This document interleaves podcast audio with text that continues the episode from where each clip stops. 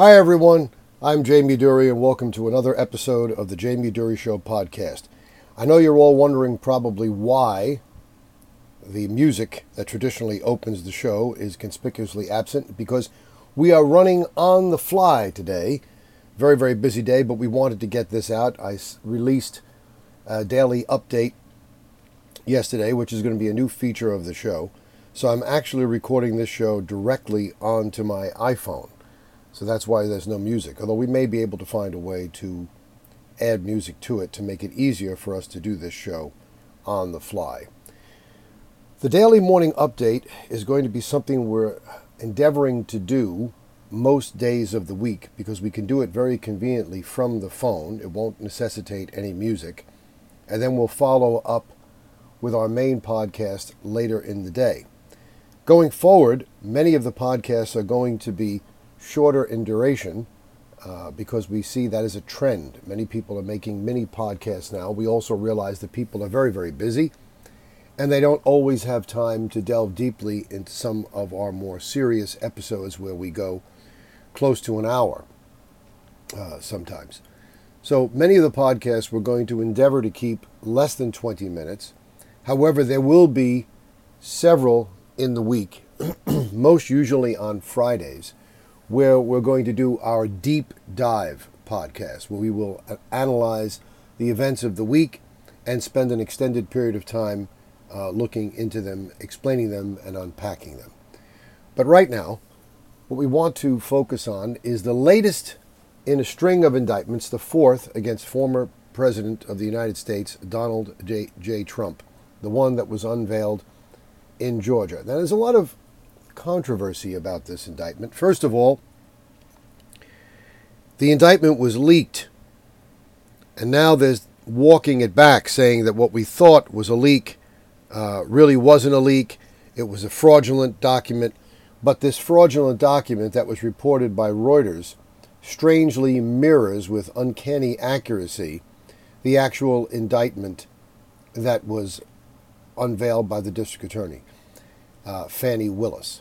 Now, no less than former Harvard constitutional law professor Alan Dershowitz has trashed this indictment, saying pay no attention to it.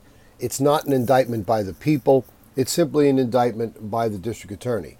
And anyone who knows anything about the district attorney, Willis, and you'll know this is not a surprise. I'll be giving you more information on that in a moment. But more importantly, anyone who knows anything at all about the grand jury process in this country and how it works in most jurisdictions, you know that an indictment virtually means nothing.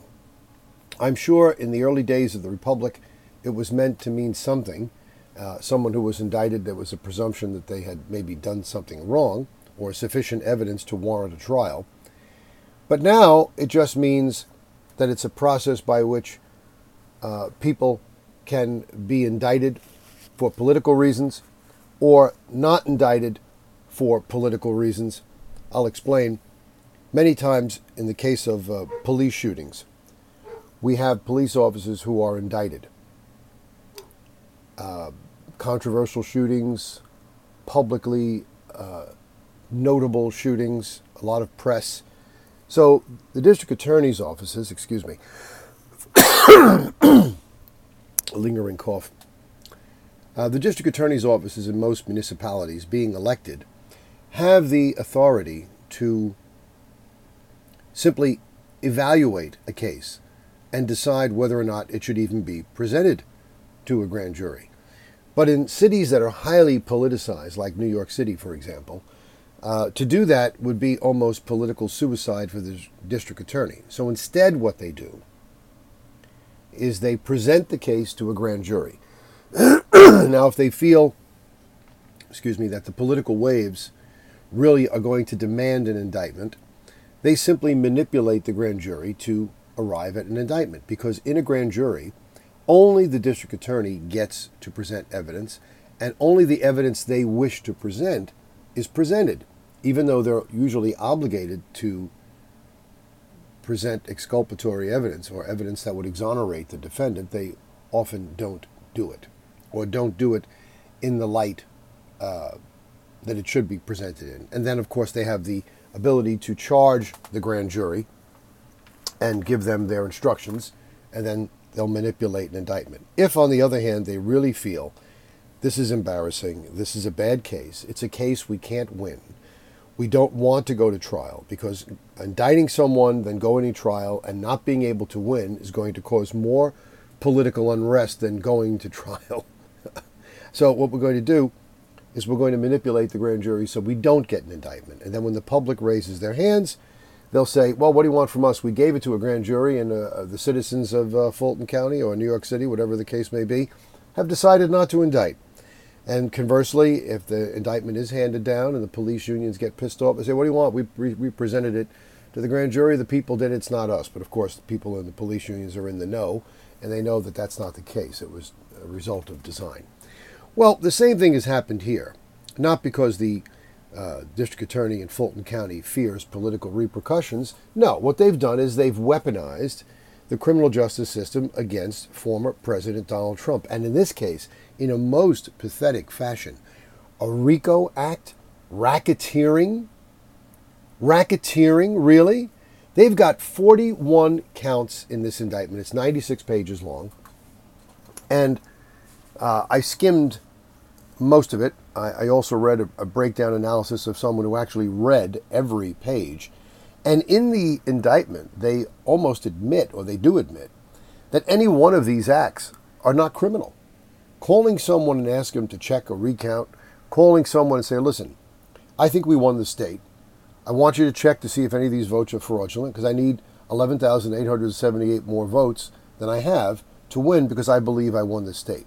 So if you can, that's not asking him to make up votes. That's asking him to check votes to see if either a number in excess of the margin of victory that went to Biden could be invalidated, because they were invalid. They were missing critical information. They were dead people who voted, things of that nature. Or can we find votes that may have been for me that were wrongfully disqualified? That's not a conspiracy.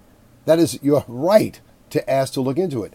And anyone who's trying to say that then President Trump knew that the election was fair and deliberately went on this direction, I think is barking up the wrong tree, because as recently as 2021, later in the year, he continued to write letters and make people aware of what he considered election irregularities in Georgia. So even well after the presidential election, well, you can't say he was trying to overturn an election because Joe Biden was already sworn in, President Trump continued to maintain that there were irregularities. Now, most people in this country, about 70, well, I'm not going to say most, but at least half the people in this country also believe that there are irregularities in elections. We've seen it again with Carrie Lake in Arizona.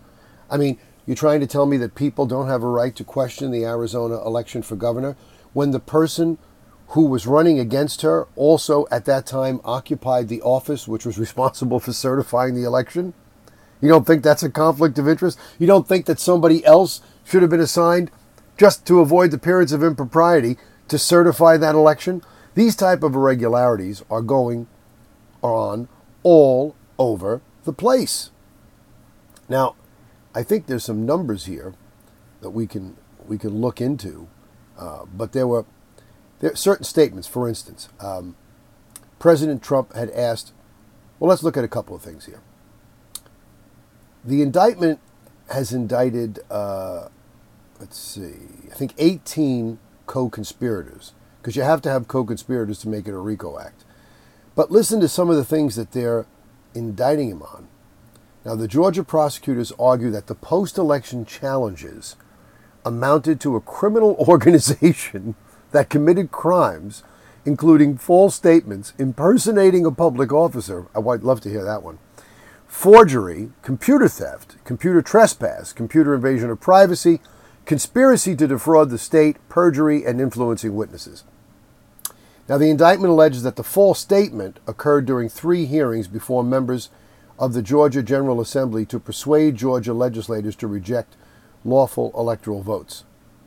The indictment also alleges that defendants recruited individuals to cast false electoral votes at the Georgia state capitol. According to the indictment, President Trump had sought the Department of Justice to say that the election was corrupt. The indictment also alleges that efforts to have then Vice President Mike Pence reject electoral college votes were part of a criminal conspiracy. Now, they're saying that when President Trump called on the Speaker of the Georgia House of Representatives to call a special session, the indictment alleges that this is a solicitation of violation of oath by a public officer. I don't quite see that. He can ask him to call a special session. So in other words, if I ask you to call a special session, if I'm President Trump, and you tell me, well, I'm sorry, Mr. President, I don't disagree with you that there may be a problem, but it's beyond my ability in this office to call a special session. And then I have to say, oh, okay, well, if it's not legal for you to do it, I guess then you can't do it. The mere asking of it is a solicitation of a violation of oath. And when Mark Meadows, the chief of staff of President Trump, traveled to Georgia to simply observe the signature match audit being performed, this is being characterized as an overt act in furtherance of the conspiracy, according to the, because the audit process was not open to the public.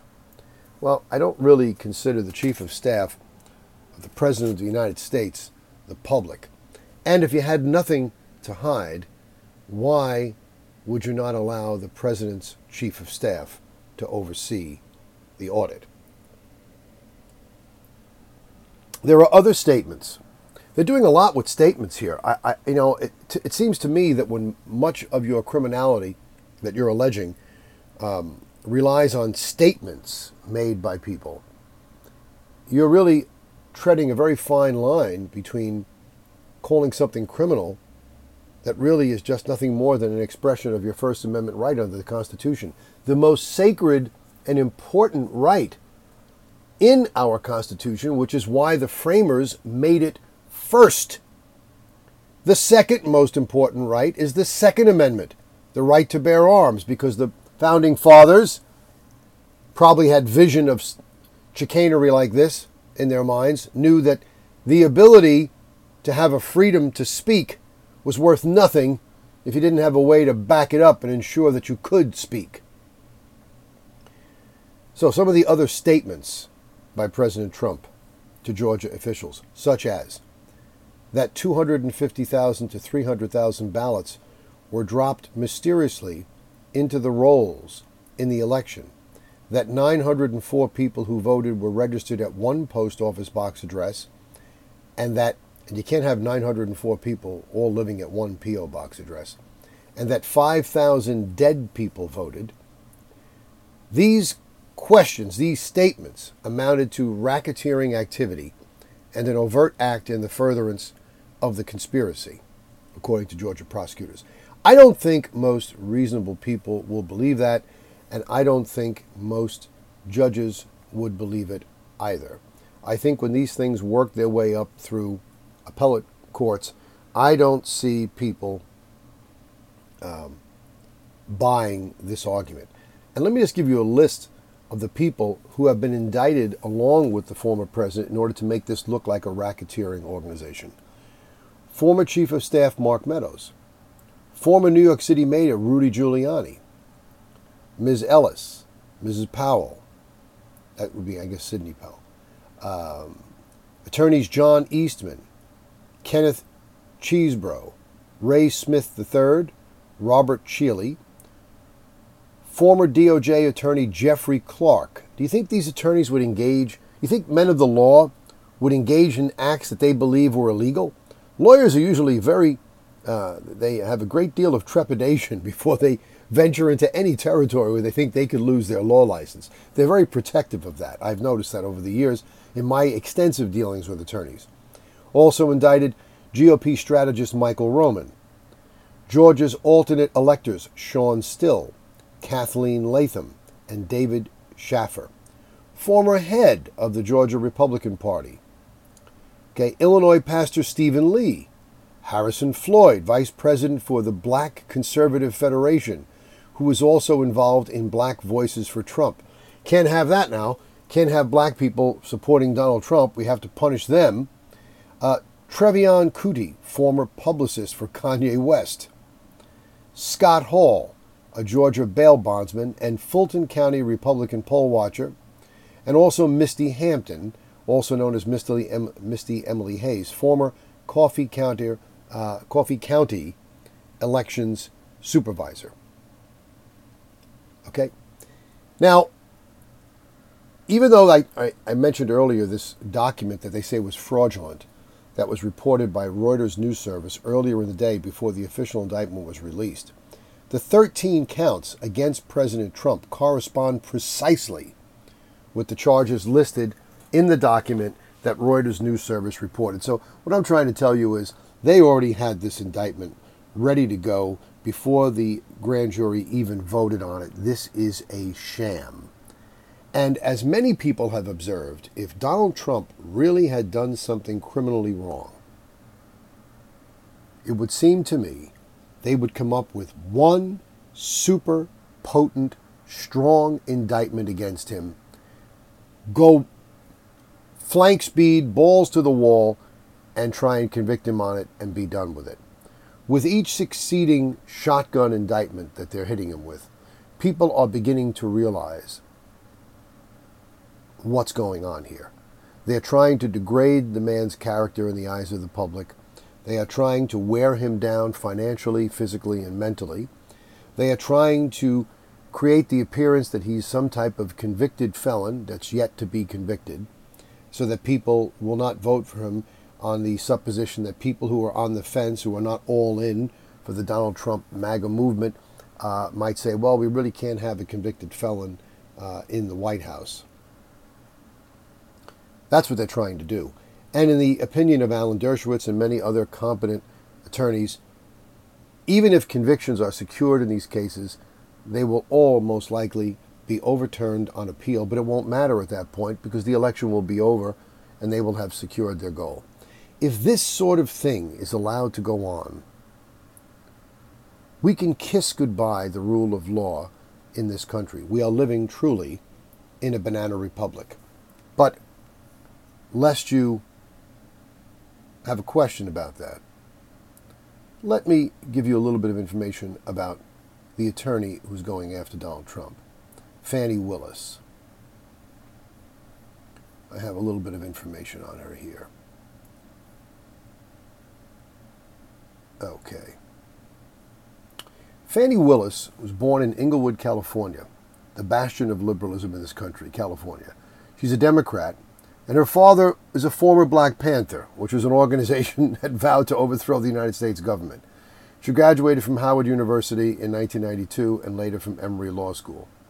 Okay? She went to work for the district attorney, then left to open her own firm, then she ran. She ran for judge in 2018 and lost. She won in 2020, becoming the first female district attorney in Fulton County. Now, this woman has an animus against conservatives. She has an animus against the United States of America. She's probably a racist. And she's on CNN last year parroting the same line that Jack Smith and all these other people have parroted. It doesn't matter if you're rich, poor, black, white, Democrat, or Republican. If you violated the law, you're going to be charged. Miss Willis, you are so full of it. Of course it matters if you're rich, poor, black, white, or Democrat, or Republican. If you're a Democrat, you can violate any law. Al Gore challenged the election in 2000 against George W. Bush. No one charged him with racketeering. Hillary Clinton said she won the election in 2016. She was quoted in an interview saying, well, obviously I can beat him again. So in her deluded mind, she thinks she won in 2016. Nobody's charging her with racketeering.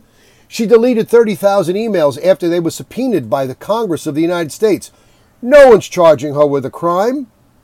We even have the director of the FBI, who's not empowered to make these prosecution decisions or charging decisions, deciding he's not going to recommend a charge because there was no intent. And no one's ever explained to me how intent or the lack thereof has anything to do or any relevance with a statute that doesn't require intent in order for you to violate it. All it requires is a state of negligence. Nobody explains any of these things.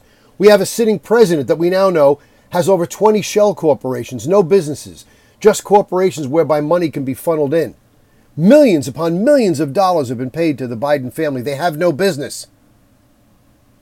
They're being paid for influence. They're being paid for decisions. They're being paid for political leverage. It's corruption. The old man sitting in the White House now is a thief, and his son is a crackhead thief. So don't insult our intelligence by telling us it doesn't matter if you're rich, poor, black, white, Democrat, or Republican. If you violated the law, you're going to be charged.